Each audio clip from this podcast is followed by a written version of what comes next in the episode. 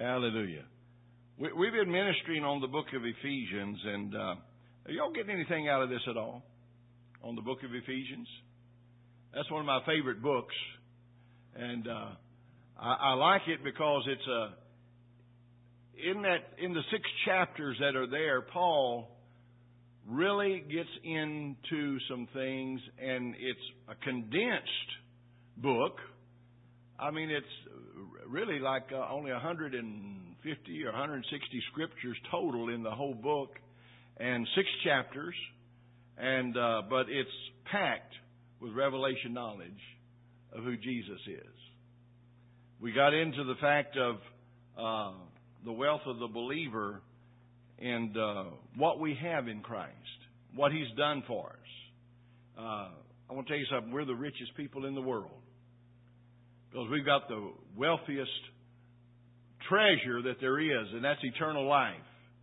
And that's the blessings of God abounding in our hearts and lives. And and Ephesians chapter 1 through 3 actually gives us a revelation of our wealth. And I say wealth, I'm not just talking about material wealth. Uh, a lot of times people get to preaching about wealth and they think that that's all there is. It's just physical wealth and material wealth. And yes, that's part of it. God does want to bless us. I believe God wants to bless us so that we can be a testimony to the world that, hey, our Father is a good Father. And He's not going to let us down and He's not going to keep us on, on, on, in, in poverty. Amen? But we're rich in Him. And the blessings of God abound in our lives. And but what Paul said though, he said, I've learned to be content in whatever state I'm in. In other words, I've learned to abound, I've learned to have plenty, I've learned to be in want. But yet, he said God was his sufficiency. And so that's the key, is learning who he is and the wealth spiritually that we have. I want to tell you something. You can have all the money in the world and not have Jesus, and you don't have nothing. The peace of God can't be bought with money. And the joy of the Lord cannot be purchased with your wealth, physical wealth. It comes because Jesus paid the price and gave His all in order that we could have these things in our life. And yes, He will supply all of our need according to His riches and glory by Christ Jesus. I've seen that happen so often. And every day it's a, it's a testimony. And you too, as individuals, you've seen God bless you um, materially as you needed things from the Lord, and God will do it for you. And you know, I've always asked this. You know, uh, people teach that God will give you the desires of your heart. You know, and some people's desires, well, their desires is to be rich and to be the richest uh, preacher in the world or the richest Christian in the world. Well, you know, that's that's the wrong motive. Amen. Our desire should be to please God our desire should be to promote the kingdom of God. And as we're doing that, and we're promoting the kingdom, and we're letting Him live in our lives and become real in our lives, we're seeing the blessings of God abound everywhere in our lives. Amen? So, Ephesians 1 3 talks about the revelation of our wealth. And the wealth of the believer, and I say wealth, the spiritual wealth, should be manifested in our walk with the Lord and the revelation of divine, divine truth becomes fruitful only as it's transmitted in our life. You know, you, can you can memorize scripture after scripture after scripture, but if that word hasn't sunk into your heart by divine revelation, you don't have anything. You've got to know that you know that you know. So revelation must eventuate into realization and illumination into application.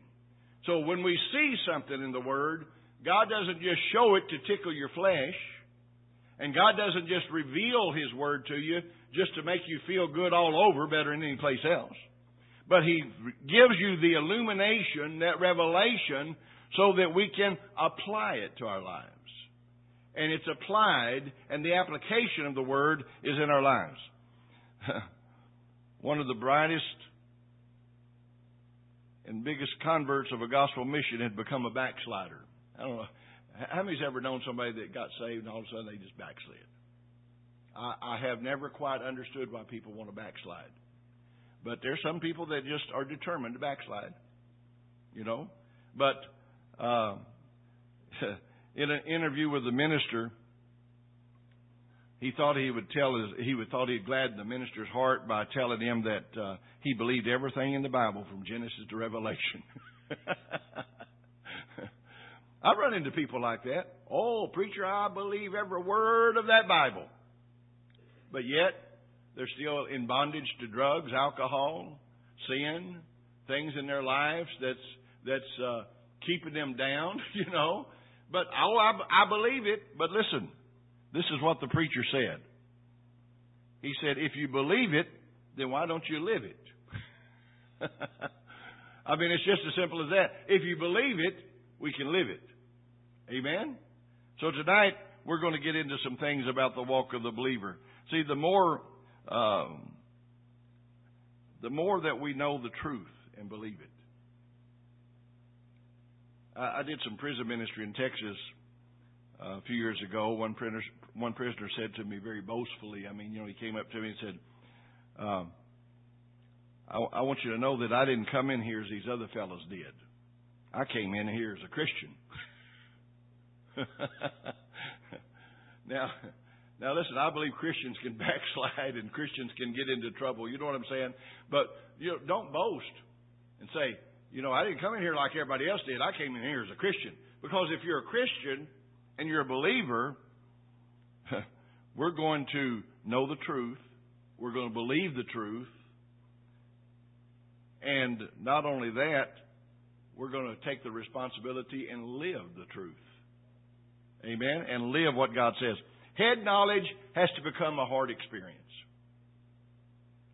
Tell you, you know, I, have seen people that can memorize the Bible and quote scripture after scripture, but it's not heart knowledge; it's only head knowledge. Um, you, you can you can know things, but yet not know anything. Uh, you've got to see it. You've got to see it like God is describing it to you by the Spirit, and you've got to let your heart see that. And it's got to be a it's got to be something in the heart and a revelation in the heart, and it becomes a heart experience. Praise God. I, my wife always accuses me. She said, You're the happiest man that I know. And I said, Well, I looked up my name one time and it said I was happy. but that's not why I'm happy. Because my name's Clarence. My, I'm happy because I know the one that brings true joy and the true peace. And I, I've seen in hard times, God's never failed to show up and reveal and manifest Himself. See, sometimes, well, I don't feel God. You know, I don't feel anything. Yeah, but just look around you. God's moving. God's doing some things. And God's working on your behalf. So, the more we know the truth and believe it, the greater our responsibility is to live it. Amen? Now, Ephesians 1 3 tells us how God sees us in Christ. We're in Christ. We're in Him in heavenly places. He's raised us up together, according to Ephesians, the second chapter, made us sit together in heavenly places in Christ Jesus. Now, where's Jesus seated? The Bible says in that same chapter, in, in the first chapter, Paul's praying for the church at Ephesus. He said, I'm praying that you might see and know. In other words, you will know the power of God. And you would know that Jesus Christ that he is raised far above all principality and power and might and dominion that's named in this world and in the world to come. And, and he's raised him up and made him sit in that place in the throne of God. And Ephesians 2 6 says, And he hath raised us up together and made us sit together in heavenly places in Christ Jesus.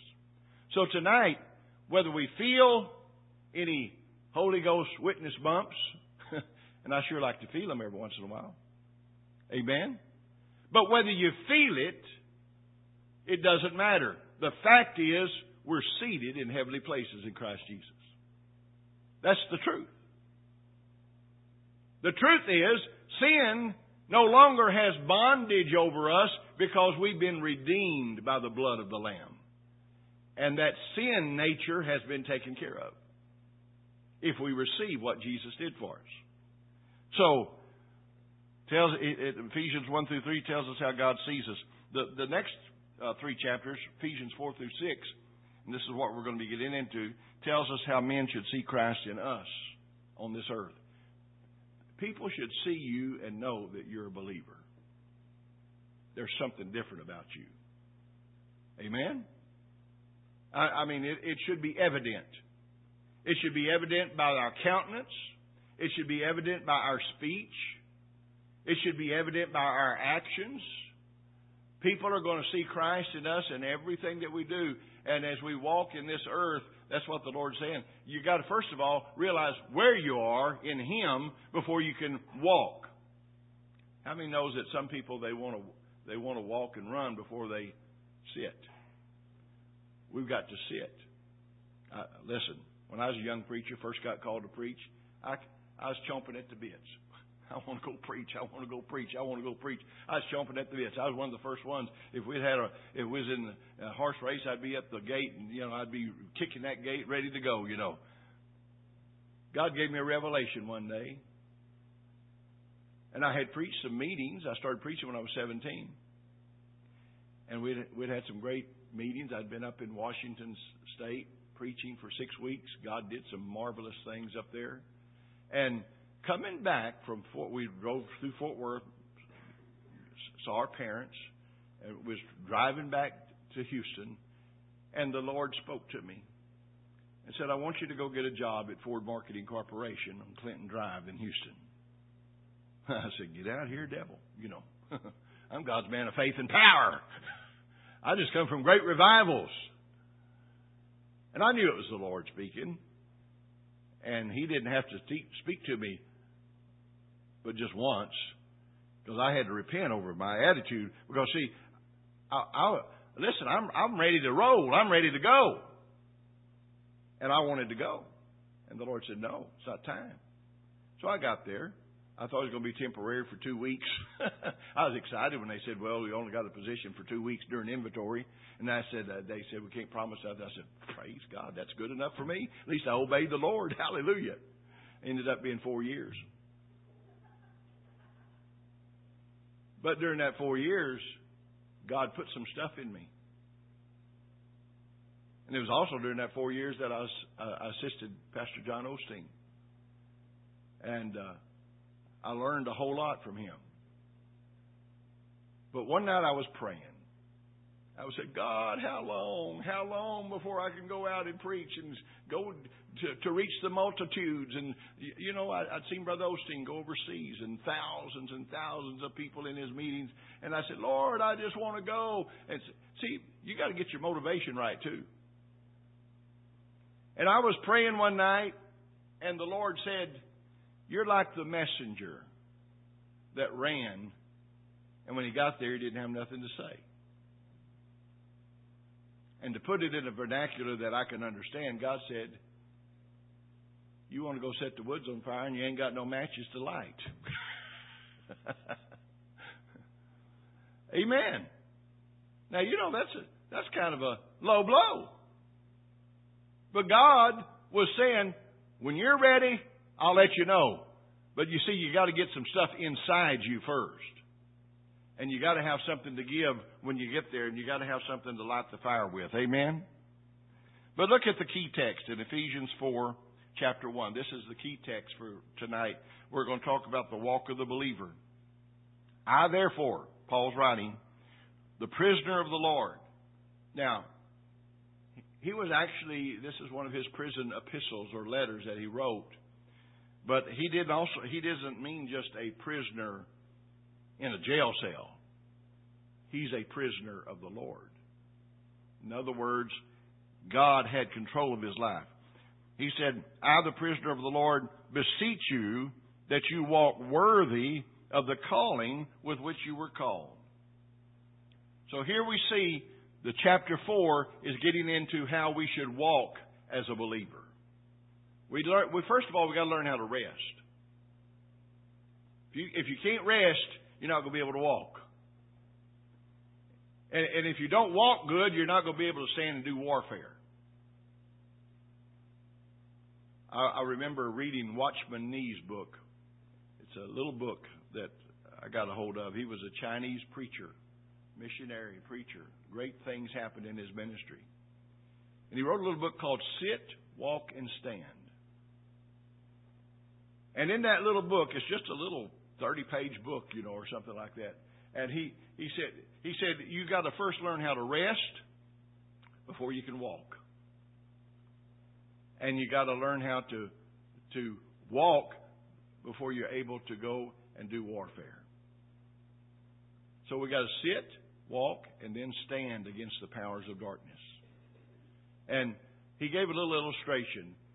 And he said there was a there was three figures walking on a fence post or fence fence, and it was uh, faith, the word, no, the word, faith, and then experiences.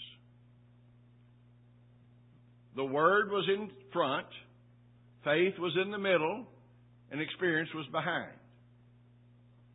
And as long as everybody kept their eyes on the one in front of them, they stayed on the fence post. But one day, Faith decided to look over his shoulder and see how his experiences were coming up. And what happened? Well, when having knows if you're walking on fence posts, if you turn over and look over your shoulder, guess what? The two that's back there, the faith and the experiences, are going to topple off the wall. The Word is going to stand. The Word's eternal. The Word's forever. But how many knows that's what happens sometimes? We want to see how our experience is coming up. We hear somebody give a a flamboyant testimony of the power of God and what happened, and I get excited when I hear good testimonies. I'm not saying that you shouldn't listen to that, but I, but I'm saying we get all it, we, and then all of a sudden we get to look at, well, boy, my life is dull. I I don't have nothing happening like that in my life, and so we start looking over our shoulder. Our faith starts looking over to see where our experience is, and guess what? We topple off. The word's still standing. The word's eternal. And the Word's our guide. And if we'll go by the Word, your feelings will catch up one day. Amen? Somebody said, How do I get happy? Stay in the Word. The Word is, is like sweet honey to your stomach. The Word is our strength, it's our life. And we, we just need to stay with the Word. Stay with the Word. I mean, listen, I, I don't want anything that's not of the Word. If somebody comes up and starts doing this and that, and I had one guy come in, he started prophesying. He could prophesy at the drop of a hat, you know. And it didn't make sense. I mean, I literally, it didn't make sense. And I finally told him, I said, you know what? Till you got something to say, I don't want you opening your mouth. you know, because you're not saying anything that's helping or edifying. You're, you're only doing something out of your own heart, trying to produce something in an emotional thing. I said the Word will produce the emotion. The Word will produce the results. The Word will bring life and health. The Word will bring the healing. The Word will bring the conversions. The Word will bring the revival. It's going to, it's got to be based on the Word of God. And then the Holy Ghost is going to be there to reveal that word to you.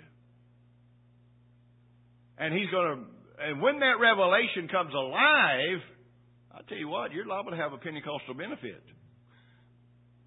Amen? And listen, don't get me wrong. I believe in old time Pentecost, and I still believe in old time shouting. And I still believe in praising God and glorifying God. But what I'm saying is, I don't want to be out. I, I don't want to go out here on something that is not based on the Word. How many understands what I'm saying tonight? The Word is our guideline. The Word is what's going to keep us straight. Praise God. Listen, there may be times we come in here, we may not even have no preaching. Somebody said, Praise God. no, no, don't be that way now. but that's happened a lot of times. Why?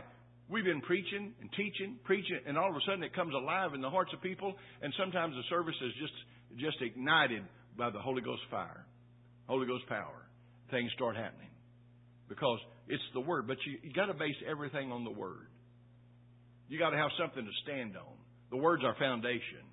We, we got to be able to be able to stand strong, and, and your feelings are going to come and go. I'm going to tell you something. Your emotions are high and low. How many? How many's ever noticed that? Your emotions will get high and low, high and low, high and low. And but when you're on the Word with the Word, you're stabilized, and you're going to walk stable with the Lord. Amen. But Paul's approach in teaching the concept of the believer's walk, he said, therefore, the word therefore he said, I therefore, the prisoner of the Lord. The word therefore does not indicate the commencement of something altogether new, but rather the consequence, what's already preceded. In other words, he's already talked about what Jesus did for us.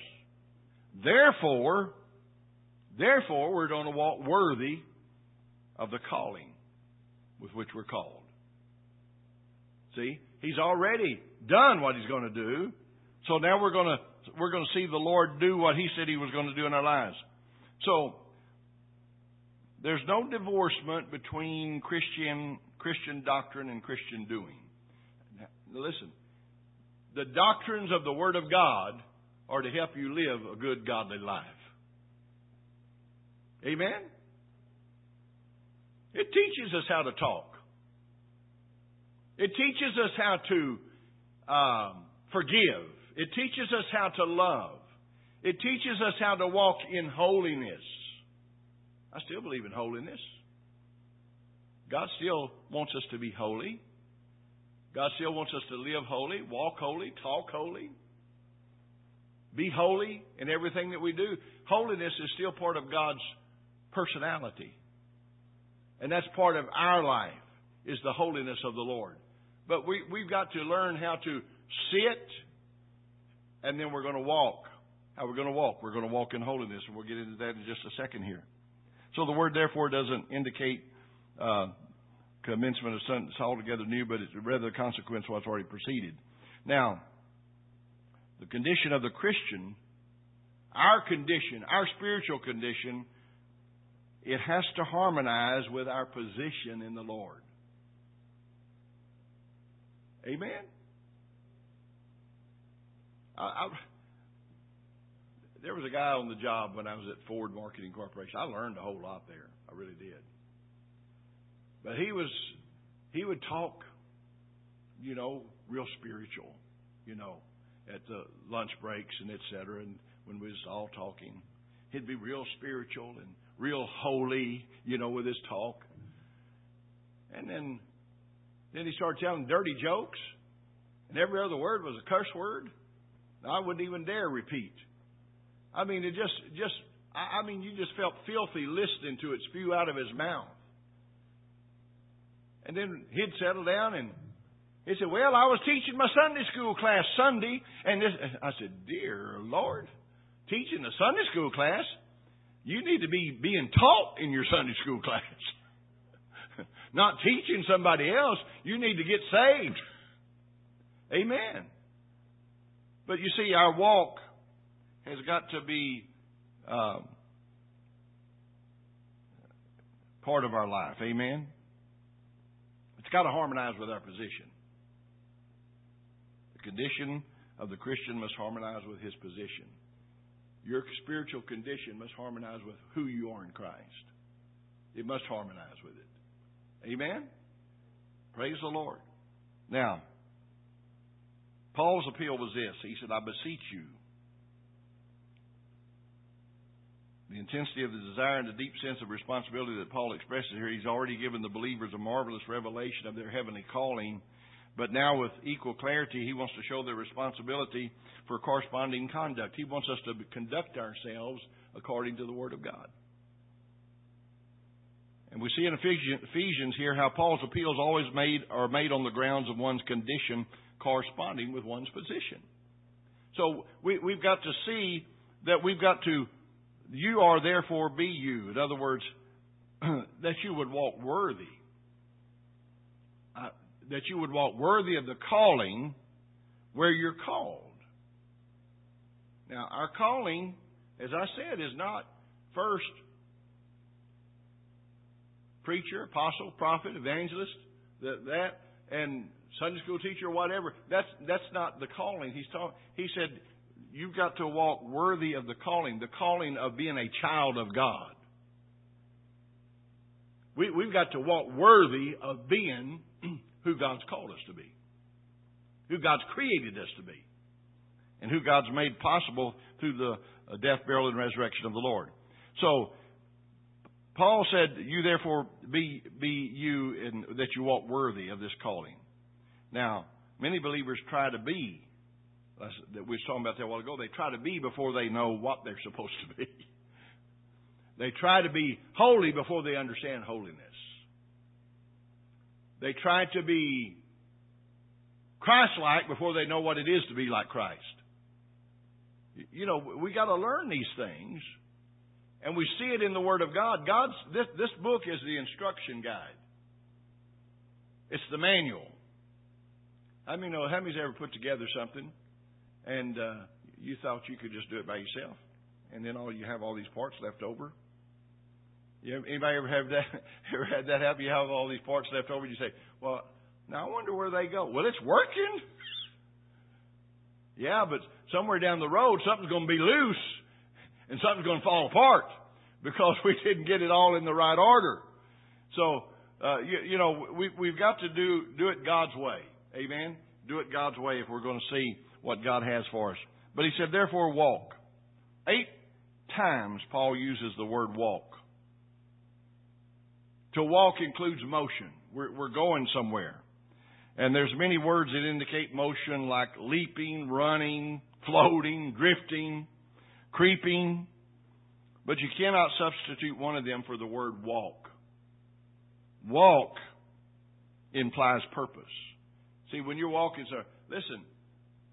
If a per, have you ever seen anybody walking somewhere and they know where they're going? They've got a destination they're going to, and they're walking and nothing stops them. I mean, they just go straight on to where they're headed for. They're walking, and uh, uh, because they know what's happening. But people that don't have any purpose, they can get sidetracked. They can veer off on another street or veer off down this pathway here, and before long, they're not where they're supposed to be. But when you're walking and therefore walk worthy of the vocation where we're called, that means that we we have to. Uh, you know, we got a purpose. We got a goal. Amen. We're going to progress steadfastly, step by step.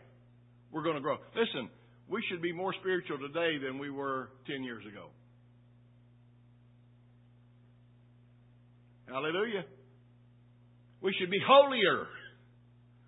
When I say holier, we're holy because He's holy, but I'm talking about in our actions than we were five years ago or ten years ago, whatever. We're growing in the Lord. And this is what God wants us to do is is learn who we are and walk. And so it's walking stands for it stands for a steady, sustained motion. We're walking. I'm walking with the Lord. I'm walking in the things of God. I'm, I'm gonna I'm gonna grow in the things of God. It's exciting to see people grow. I had we, we had people get saved that had never been saved in their life. Then we had some that thought they were saved and never were saved, and we, we saw them come in. We saw others that were saved and they backslid, and then God brought them back. But the thing is, once they get there, they're they're they're looking at the fact that they they're getting on that getting on the track to to meet that goal that God has for them. That goal is to be Christ-like. God's called us to be like Jesus, to walk like Jesus, talk like Jesus. But look at what he says now in um, Ephesians 1 and 4. As, just as he chose us in him before the foundation of the world, that we should be holy and without blame before him in love. Now, this is in the first chapter of Ephesians. He chose us in Him before the foundation of the world, that we should be holy and without blame before Him in love. And then His goal is, in Ephesians 5.27, that He might present the body or the bride to Himself, a glorious church, not having spot or wrinkle or any such thing, but that she should be holy and without blemish. See, God's purpose is to get us cleaned up. I've seen people get saved, and I mean, you'd think, is there any hope for them whatsoever? I mean, they haven't, they haven't, they haven't even. Some of them hadn't never been in church in their life, and and you and you you wonder where they're coming from.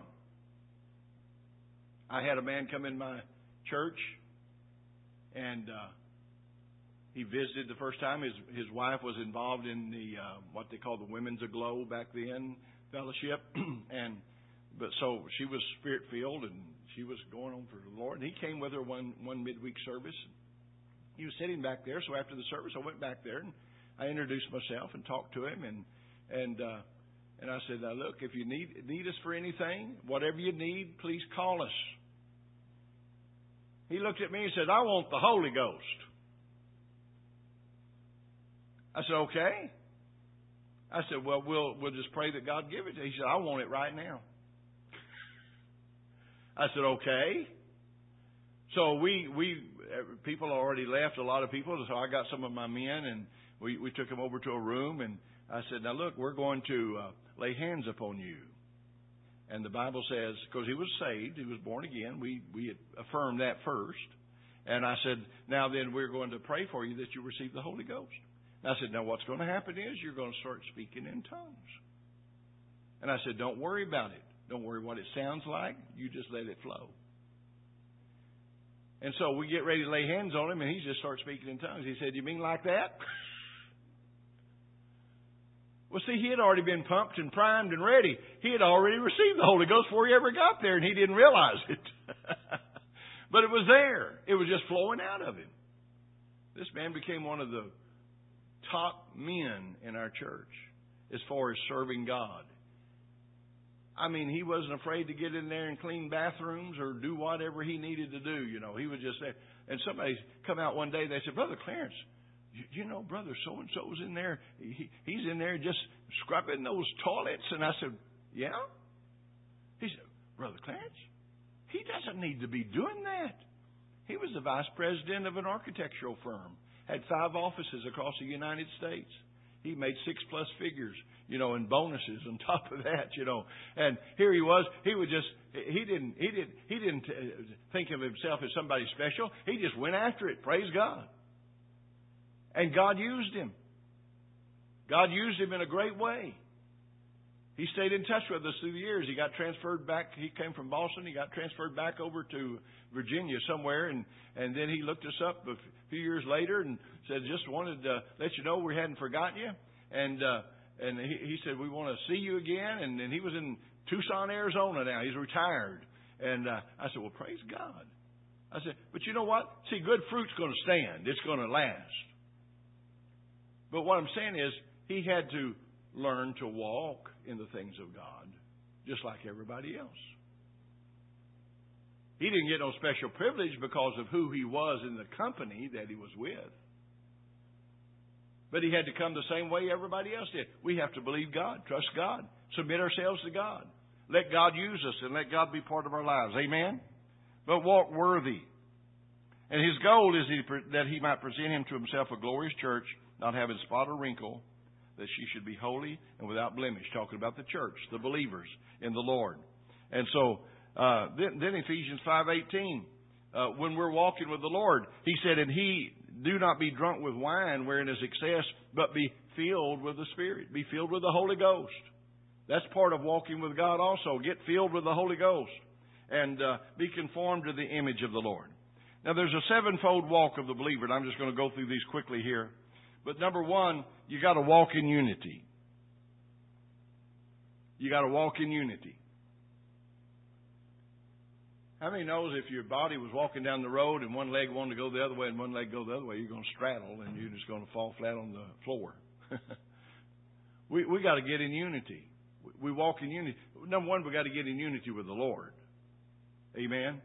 I'm not talking about being dictated to by man. I'm talking about walking in unity with the Lord and being filled with the Spirit, being filled with the Holy Ghost, and uh, uh, but but it's a walk in unity, and and and it, it it would be the first essential of the believer's walk with holiness in holiness because holiness is going to put you in unity with the Lord.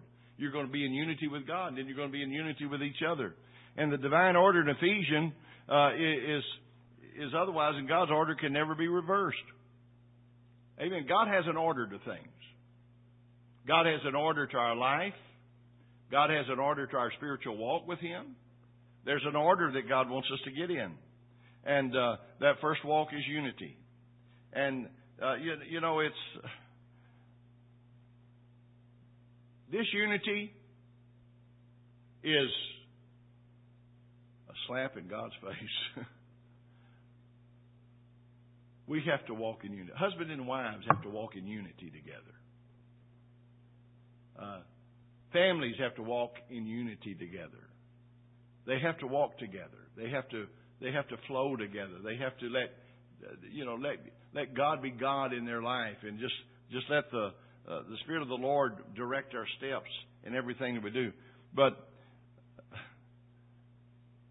a, a body that's misaligned. How many's ever had something misaligned in a leg or something? You know, a misalignment, and how many knows it hurts?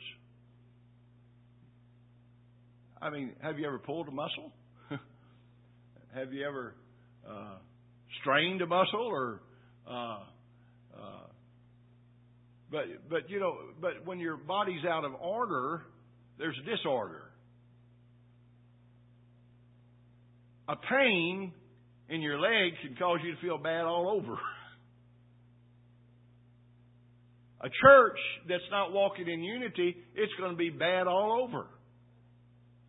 Because unity is part of it. We've got to walk together with the Lord. And uh,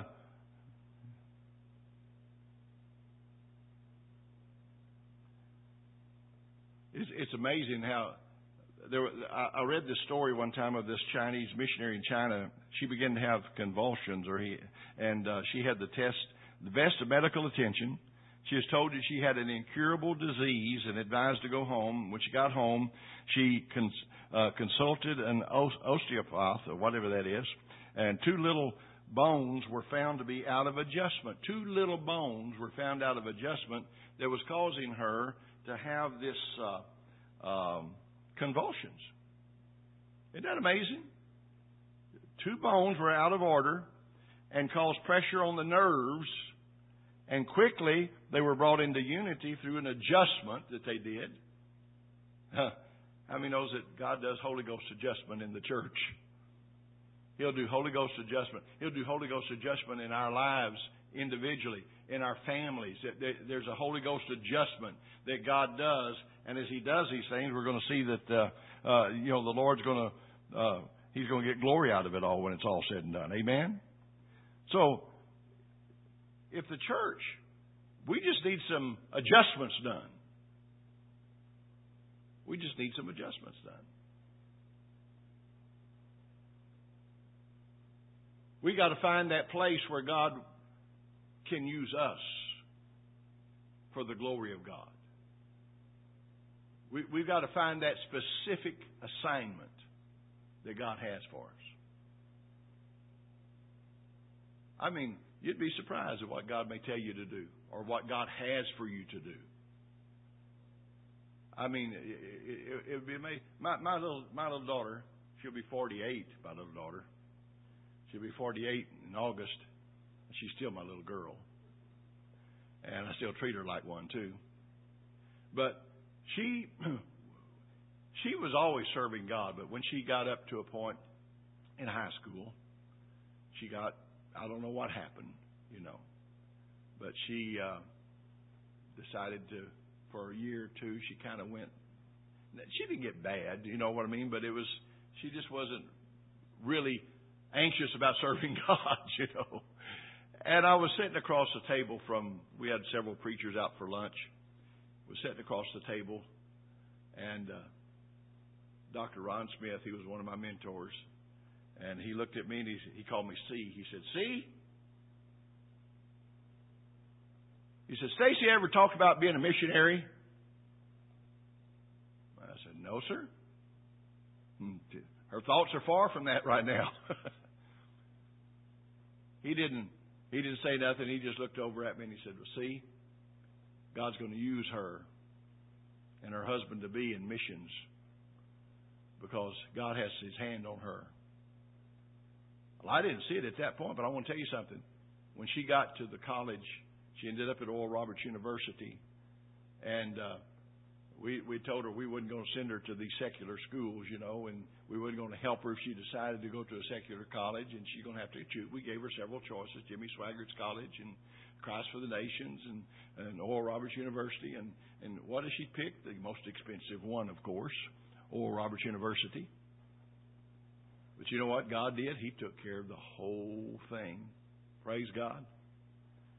But in that first year, she went on missions trip. And she went every year, sometimes twice a year. And I mean the change and the transforming power of God. And her husband, he's uh, Gordon and Freda Lindsay was his great aunt and uncle, and uh, they, they, of course, they're missionary minded. You know, they were missionary minded, and so Vance is a great mission minded person also. And they have traveled, uh, traveled the world and help help missionaries and help people all over the world as they as they minister to them. And that's their goal. Now my granddaughters have missions in their blood. And they've already went on mission trips.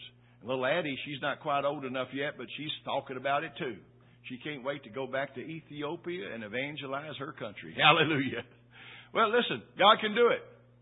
But we've got to just let God adjust everything. Can you say amen? So and he says, endeavoring to keep the unity of the Spirit in the bond of peace. Hmm. Endeavoring to keep the bond, uh, uh, the unity of the Spirit in the bond of peace. How, how many knows there's something we have to do to stay in unity? You got to have something to do if you stay in unity with your spouse, with your family. You, you, there's some things that has to be done, and there's things that we have to do as believers in the body of Christ in order to have unity within the body. And Paul, he just said, endeavoring. God's not asking us to make unity, but to keep the unity that already exists. There's unity in the Lord. And so, let's get into the unity of the Spirit. And uh, there's one body. In Ephesians 4, verses 4 through 6, he said, There's one body, one Spirit, just as you were called in one hope of your calling, one Lord, one faith, one baptism, one God, and Father of all, who is above all and through all in all. There's only one body. Can you say amen? Only one only one spirit, only one hope, only one Lord, only one faith, only one baptism, one God and Father. And so we you know the bond the bond of unity is love. God's wanting us to walk as believers tonight. Walk in his power. And uh, and then there's special endowment of some members in, in the body of Christ. Over in Ephesians 4 and verses 11 and 16, he gave some apostles, some prophets, some evangelists, some pastors, some teachers for the equipping of the saints. See, none of them is elevated higher above the other because all gifts and all gift ministries are equal in the eyes of God. They're there for the purpose of ministering and edifying the body of Christ and bringing glory to the Lord. Amen? Letting the world see that Jesus is Lord. So, you know, we've got all of these different ministries, and we'll get into that next week, but, but there's different ministries that God has. But we got to walk in unity. Listen, there's evangelists. Some evangelists can't be pastors. There's apostles. An apostle is one that can probably fit in every category an apostolic ministry can can fit in all of the categories. He, usually, an apostle, one that is in that position as an apostolic authority in the body of Christ, that they have usually went through all the stages: teacher, you know, uh, evangelist, uh, all of these other other giftings, and and they've they've worked in those giftings, and, and now they're in a position. Paul w- was all of those things, and he was an apostle. Paul the apostle. Peter was an apostle. And so we, we've got to recognize that God has his body, God has the people in place. And God puts people where he wants them. Hallelujah. And God will put people where we need them. And we're going to see the body of Christ show forth the love of God and show forth the power of God. And, and, and people will see Jesus is Lord. And His, His power is real. So, in, you know, in conclusion tonight, we just need to learn how to walk as God wants us to walk. Walk. Walk in love. Walk in faith. Walk in power. Walk in unity. Hallelujah. Walk in forgiveness. We got to learn to walk in all of these areas of our life because, and it's a purpose behind it. Because we want Jesus to be glorified. Amen? Thank God for it. Father, we thank you tonight for your word. We thank you, Lord, that your word is truth. And as we hear it and we put it to practice in our hearts and our lives, God, that people will see Jesus magnified. And they'll see the personality of Jesus Christ in all of our hearts and lives. And when they walk through the doors of the church, they'll sense the presence of God because we're in unity and we're going to walk in the unity that you placed us in. And Father, we just thank you for it. We just praise you in the name of Jesus Christ of Nazareth tonight. Amen and amen. Can you say amen? Amen. Let's stand to our feet tonight and, and let's just praise the Lord for a minute, thanking God that we're part of the body. Aren't you glad you're part of a body? Amen. My wife and I are so excited to be part of this body. We're excited to be part of this body. And we feel God placed us in this body.